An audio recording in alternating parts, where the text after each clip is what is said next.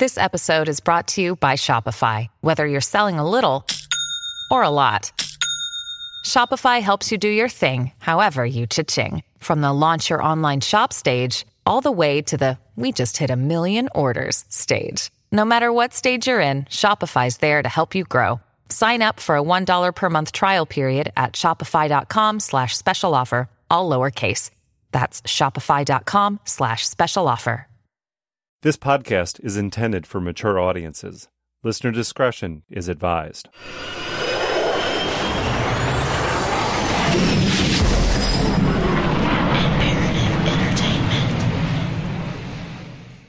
Thevis was sitting at this desk. This is the chief's office in the jail. He was making phone calls when he allegedly got up, went out this door, which leads into a small hallway, and he was heading for the outside, wanted to go out this door here, which is locked. Before he could get out, he had to come over here, push this button, which then leads to an inner corridor, and then the door to the outside. Now, this is where he was kept until the other two federal prisoners came in. So Mike Thevis walked out this door to freedom to the sheriff's parking lot. His girlfriend, Pat McLean, now charged with aiding and abetting in his escape. Thevis, where's he? Some are speculating he may be in Colombia or Costa Rica, countries which before have harbored United States criminals. Don McClellan, Action News, New Albany, Indiana. He has a woman friend who'd been his secretary, greases the palms of some of the guards, give them tip, treat him well. That's the story. Just, you know, treat him well, give him $50. So he's in this local jail. They let him use the phone for four hours at a time. And he said they'll come back after four hours and we'll bring you back to your cell. They'd let him wander out to say goodbye to his lawyer one time. He has this four hour gap where they can let him use the office. Walks out at the start of it, figures that's his story, that he has a four hour leap ahead before the authorities start after him. From what he told me, it was clearly planned. It, it was not an accident. He fully planned to get out of that place. It was totally set up. But once he got out, I think he regretted it immediately because I think he thought he could have beat the rap had he stayed in prison. He had help escaping. He had to grease those guards up. There was someone giving him the money, right? So it's not like he had it in his in his front pocket in a penitentiary. He was basically up there for just one week for the trial from another penitentiary, and that was a holding tank place. And it was arranged for him to make a break during that week. And he knew before he was going, when he, where he was going, and he knew, they knew how long he was going to be there. And he had to have money when he got out.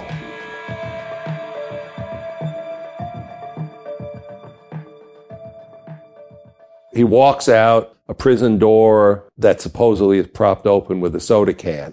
Now, when we had spoken with him, ironically, he had said that he had seen federal reports that called him an escape risk because he knew this looming RICO case and murder case was coming against him. Pretty clearly, he had a lot of cash stashed away, as you would do in such a business. So supposedly, he had been branded that, and the story was this little local prison had not been told that he was such an escape risk, so they viewed him as just a wealthy, and he, he's, by the way, a very bright guy.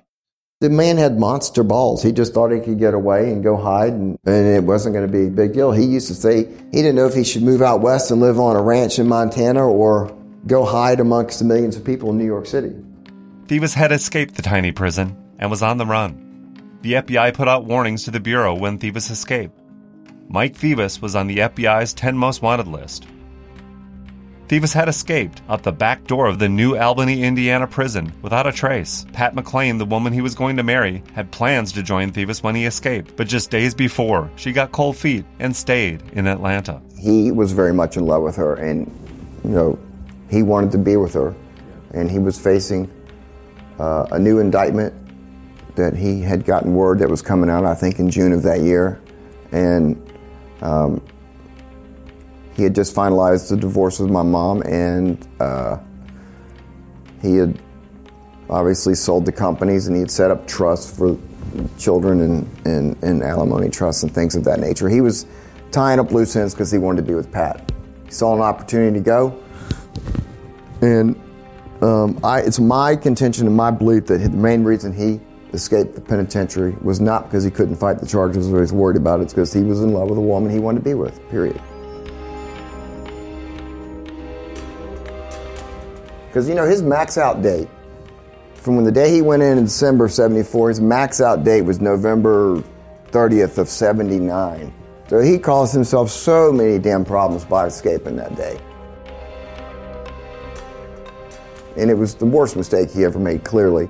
Um, but there was a huge indictment coming down regardless of whether he escaped or not. I think he saw no light at the end of the tunnel, even if he did beat, beat all the charges, which is highly unlikely even then for him. Um, but it was the old, uh, I'm in love, I gotta go. Though Pat had been to see Thevis on multiple occasions, she had not been at the jail that day, nor at the nearby motel where they had often met. Pat had stayed back in Atlanta. But why? She was out of there. She couldn't take the heat. You're talking about the press all swarming all over you and the FBI and the government really all up in your business and, and threatened to put you in jail. And she hired Ed Garland to, to defend her, and that was it. She had intended to run away with him when he escaped. And that fell apart within 48 hours. She was picked up by the feds in Atlanta uh, for aiding and abetting in his escape. Pat McLean wasn't going anywhere anytime soon. Authorities found her just two days after the breakout, back in Atlanta. Why were you crying in the courtroom? At, at this time, she's not going to answer any questions. Will she talk to us about the tears? She may talk a little later about that. This is the first time she's been free in over 48 hours. It's been a very traumatic day. She's in my custody, and I'm going to take her and we go into my office. She'll be more relaxed later and may at that time consent to an interview, but at this time, she's just going to collect her wits and uh, get ready to take the next step in our appeal to the Fifth Circuit. Ed Garland was there that day to represent Pat. Garland even took Pat into his own custody, and they were joined by a U.S. Marshal. She wanted to stop running, and she wanted a normal life. And suddenly,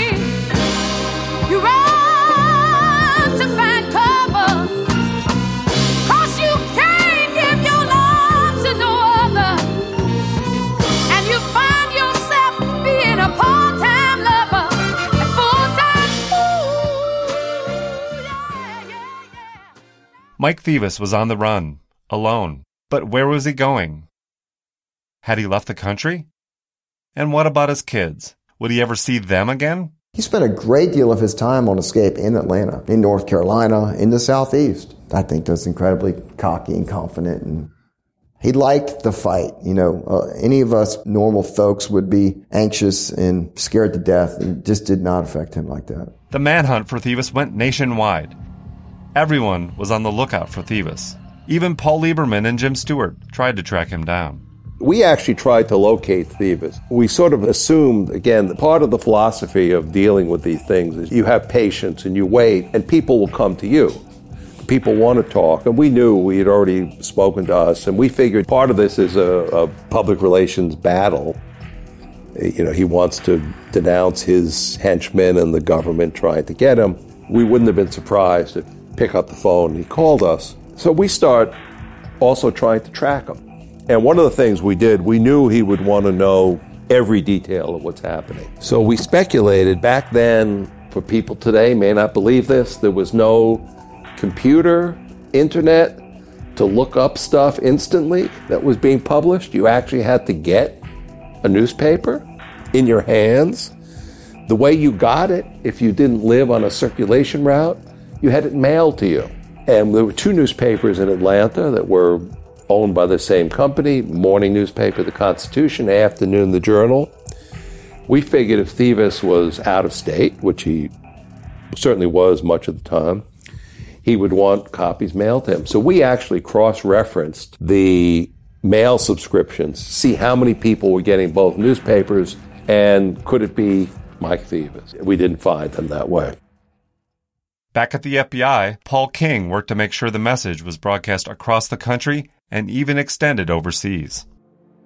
I just started contacting my sources, both here in the United States and, and overseas, and we just put the word out. I can't tell you exactly how we got it out, but basically not to help. And And once that got out there, you were in a heap of trouble if you did. then his, uh, what he thought were his true friends kind of abandoned him. Thevis had escaped in late April, and in June, he still hadn't been caught. Just like he had predicted, the government came down hard with a 14 count, 28 page indictment that month. The charges included the murder of Hannah and Mays. If Thevis was overseas, these charges would make it easier to bring him back to the States for trial. There was no going back now. Two corporations are charged as part of an enterprise which operated a nationwide pornography business that attempted to eliminate competition through various unlawful means, including murder, arson, and extortion. Paul King and his team had collected over 300 pages of damaging interviews with Roger Dean Underhill, capturing the conversations they had had over many years.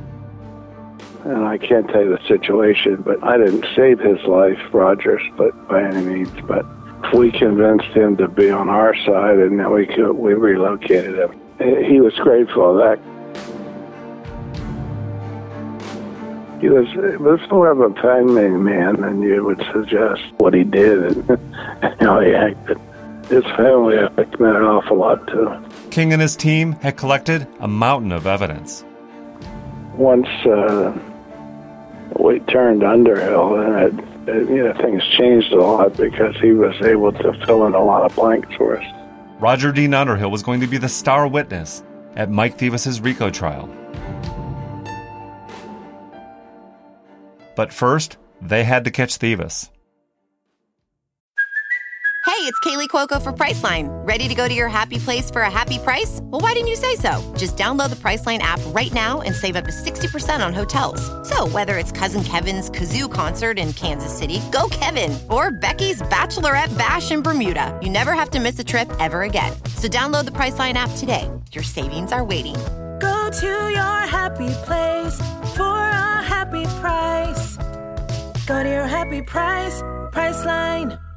Afford Anything talks about how to avoid common pitfalls, how to refine your mental models, and how to think about how to think. Paula, while certainly you can mess up on a million dollars a year, it is far less likely than it is on $30,000 a year. Right. I would meet wonderful people that were struggling with a budget that was super tight. It was 100% you need to make more money. Make smarter choices and build a better life. Afford anything wherever you listen.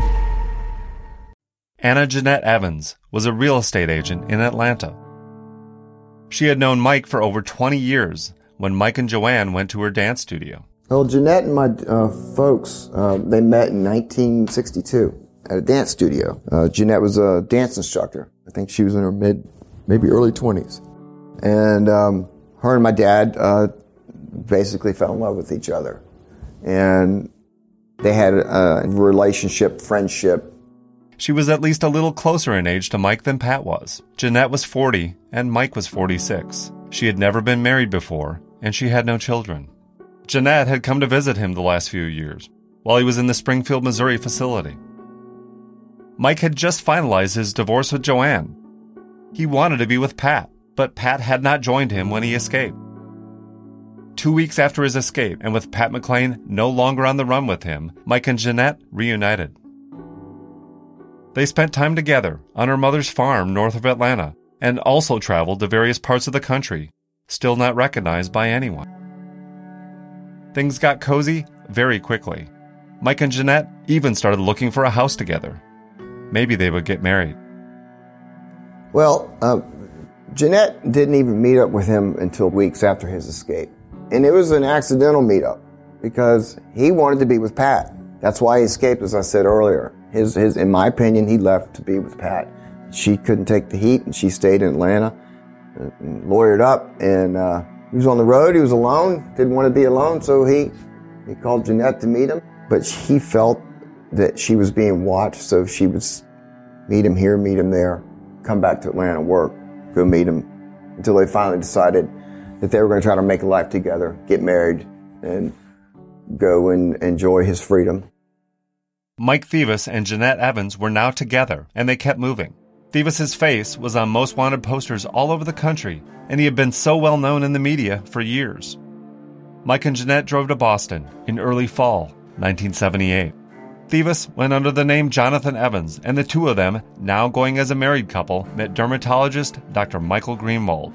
His specialty was hair transplants. Thevis was looking to get a hair transplant at the office. He was going to change his appearance and go into hiding with Jeanette. Thevis put down the full $1,400 payment for the procedure, scheduled for October 26th.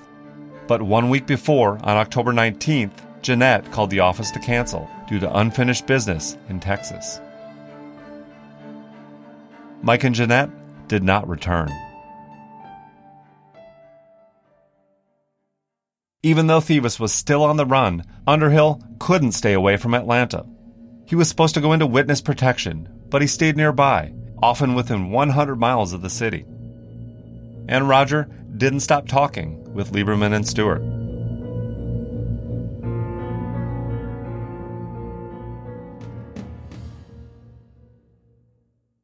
So we meet with him. We talk more on the phone. I actually go to, and this now gives me chills, someone in my neighborhood who was a real estate guy and say, Will you meet with this fellow who owns land on the Chattahoochee River? And I still remember 41 years later the name. I'm not going to say it. I remember the man's wife who had a little bit of a public profile in Atlanta. And he said, Yeah, I could do that.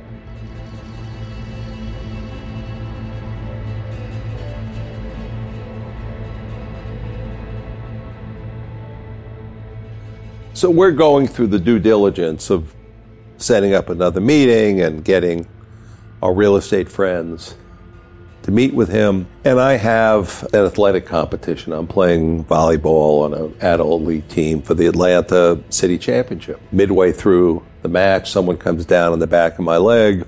Down I go, totally severed Achilles tendon. Two sides of it are the end of two mops, the doctor says. I have to be rushed the next day into surgery. Back then, they put metal up your leg, full cast all the way up your thigh. I'm out of action. Lieberman and Stewart had planned to meet with Underhill again in person over a beer one night. But now, Paul was out of action with his injury, and their meeting didn't happen. There was a flurry of daily phone calls as Underhill revealed more about the years he spent with Thevis. With Lieberman stuck at home, Stewart planned another meeting with Underhill on Thursday, October 19th. My writing partner, Jim Stewart, has another meeting with, with Underhill at a luncheonette. They talk some more, we get more material, and we still tell him we can have this person meet with him if he wants, and it's a little bit up in limbo. Stewart was getting married in just two days, and he could tell that Underhill was nervous. My partner, this is the real world. It's amazing how these things go. He's getting married, and I will say to a woman that he's now still married to 41 years later, invites Underhill to come to the ceremony, but he says we're going to have to delay what more we do. Come to the reception.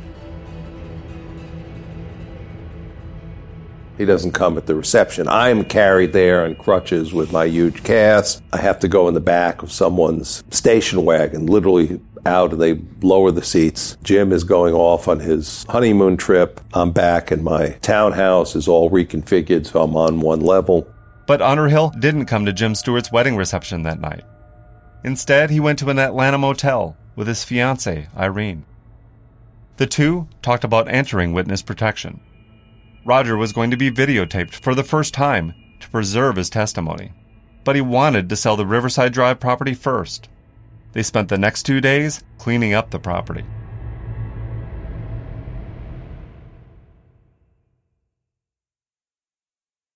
We moved to Atlanta in September of 78 and built a house on Riverside Drive. It was part of the North Harbor community, even though it was not in North Harbor. We didn't move in until October, I guess. This is Pearl Struminger. Pearl and her husband Henry had just moved to Atlanta in the fall of 1978. They built a new house close to the Chattahoochee River. At that time, Riverside Drive was quite quiet. It was only a two lane road. The bridge going across Johnson Ferry from our county into Marietta, the bridge across Johnson Ferry Road was, you know, two lanes. It was a nothing bridge. We used to ride our horses across, well, later after we were a little bit developed and we, we got horses in our backyard and we used to ride our horses across the bridge to the polo fields, which were on the other side. So that whole area was totally undeveloped. They loved the peace and quiet of it all. But one night, Henry noticed something strange. He peered out the window, wondering what was going on. Well, he was in the back getting ready for bed. Across the street from where we lived, there was just undeveloped land. And then at the other side of that property was the Chattahoochee River. So there was nothing in there at all. He was in the bathroom. He didn't look outside. His gaze was drawn to outside because he saw headlights in that driveway. He saw a car drive into it, turn around, come out, go in, come out. And so he thought it was peculiar. Somebody was turning around, maybe somebody was lost, but we very rarely saw any activity over there at all.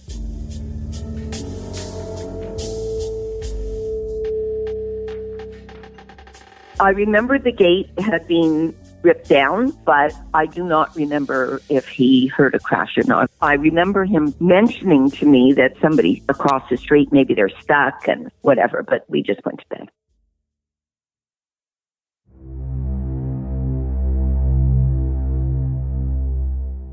It was early morning. I was pregnant and my husband had already left for work, or maybe he was out of town. I don't remember exactly. And my daughter Belinda, who was four, I was getting her ready for preschool. She went to Holy Innocent and we were in my bathroom and that has a window facing the street and I was combing her hair. I remember it extremely clearly. So we were very new to the area didn't know many people at all. And I was getting ready for a carpool to pick her up. And I heard pop, pop, pop, which almost sounded to me like a car tire blowing, although I didn't realize why it went three times. And so I looked out the window, and our house was about 200 feet back from the road and up on the top of the hill. And I could see a very dark car black or very, very dark blue, and, and a big car driving by our property very slowly. And I thought nothing of it.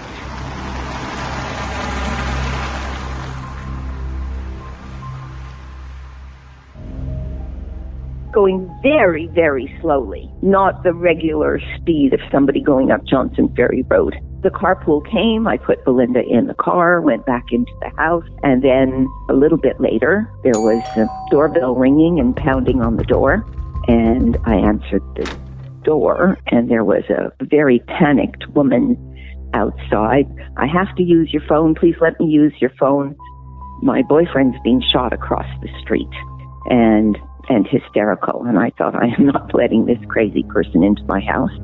So I told her that if she waited right there, I would call the police, which I closed the door and I did. 911 emergency.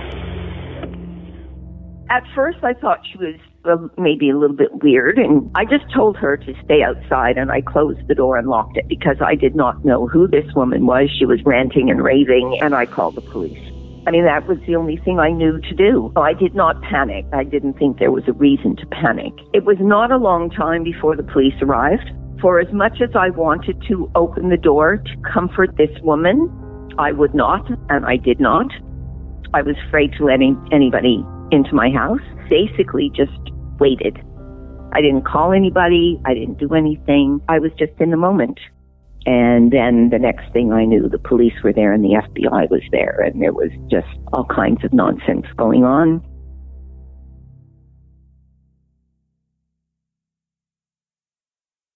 Just six days after the last in person conversation with Underhill, and just four days after Stewart's wedding, Lieberman received a phone call. And a call comes from someone at the Atlanta Constitution We've just heard over police radio and from authorities that there's been a shooting along the Chattahoochee River and that one possible victim is a figure in the Thevis case. We don't know who it is. And I said on the phone, You don't have to tell me who it is. I know who it is. It's Roger Dean Underhill. And it's one of these times where you sink and you go flush. I say, get someone here, bring me in. We reach Jim Stewart. He's going to come into, we're going to start telling the story of Roger Dean Underhill. And of course, the thought also comes to mind could that have been us meeting with him?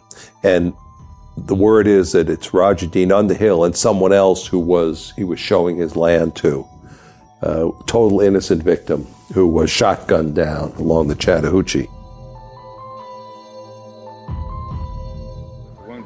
We think that he's probably going to be dead. We- We're going to make sure right now. I'm going to make a phone call to make sure. What were the circumstances of the shooting? Don't know yet. Well, that's been in the news lately. We'd heard they were connected with the Mike Thevis organization. Can you confirm that? Yes. In what way are they connected? Well, right now, I don't know. I'm going to have to talk to Federal Strike Force. These people were definitely connected. At least one of them were. And I don't want to get into that too much right now. You think there's a third person involved here? Or was it just between these two people? There's definitely a third person. Or the, or the, or the wife of one of the people who was The here? girlfriend. Girlfriend. Were they both shot up there? Absolutely. Yes, absolutely. Uh, I personally feel that way. Famous connection. Thevis connection. Thevis connection. Can you elaborate on that at all? Not right now. Uh, the thrust of what we're doing right now is to, in great detail, just go hour by hour, minute by minute, and try to determine when, how, and where Underhill and Mr. Galante got together this morning, what the reasons for their meeting were, and so forth. And that's that's really uh, the most, uh, I would say, most significant and most intensive effort uh, that we're expending at this time.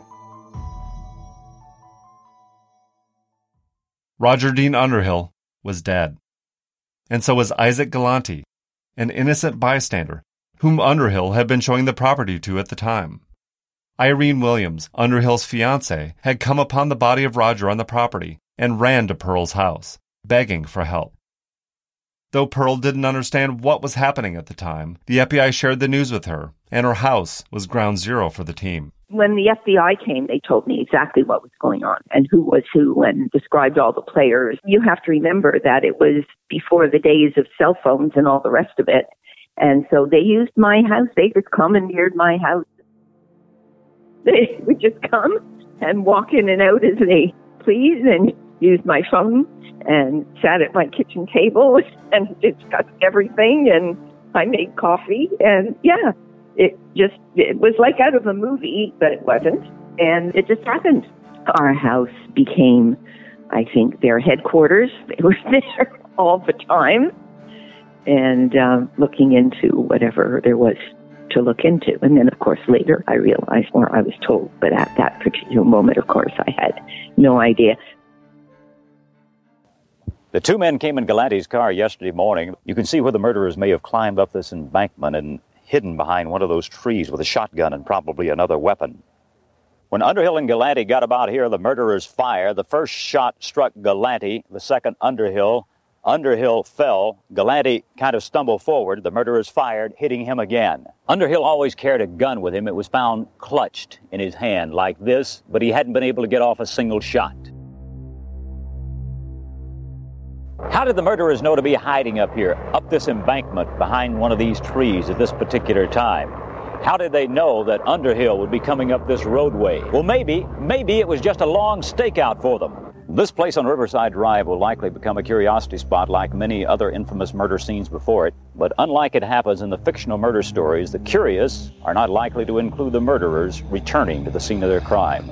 Weeks later, back at Lionsgate, police surrounded the house, looking for Thevis and any clues as to his whereabouts. If he was back in Atlanta, maybe he had gone back to the house. A police helicopter hovering over the old Mike Thevis mansion today on Powers Ferry Road. I'm Don McClellan. I'll tell you why. After the raiders went in, a lone Fulton County police car pulled in and blocked the driveway so no one could get in and no one could get out. Did you find him? No, he wasn't there, but I can't go into all the details of what we were looking for. Why did it take so long to search the mansion? You were up there for more than four hours. Yeah, it's a pretty big place to search, and then, you know, we could have been there about six more hours. And so the police are being closed mouthed about what they may have found in today's raids. Two days after Underhill's funeral, Paul Lieberman received another phone call. So Underhill gets murdered. The phone rings.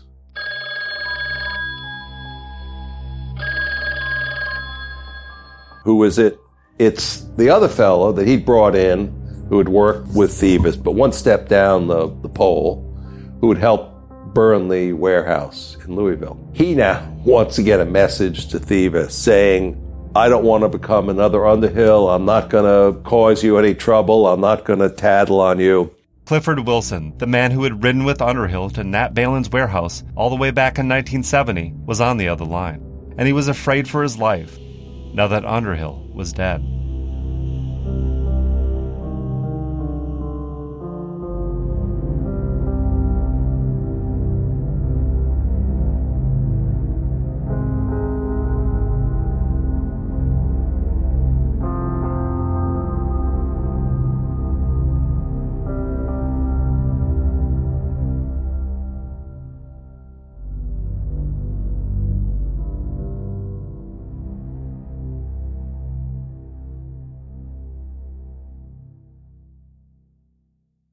There's only three episodes left in the season.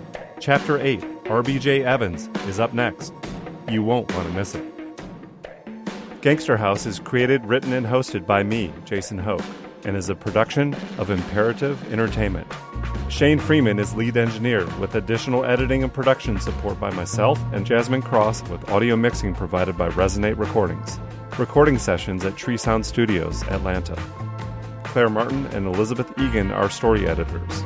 Cover art and design by Trevor Eiler. Archival footage licensed courtesy of Brown Media Archives, University of Georgia, and WSB TV in Atlanta, Georgia. Original music score by Brandon Bush. Part Time Lover, Full Time Fool, performed by Loleatta Holloway, written by Floyd Smith. Originally released in 1973 by Aware. The publisher is Act One Music Company Inc. Music licensed from Gin Music Group. Love the songs from Gangster House? Check out the new playlist on Spotify. Just search Gangster House. Some segments recorded using actors to recreate scenes based on this true story. For more information, exclusive photos, or tips on this story, visit gangsterhouse.com or visit us on Facebook, Twitter, and Instagram by searching Gangster House. If you love the show, tell a friend and leave a review. Have questions? Email us at podcasts at imperativeentertainment.com. Thanks for listening.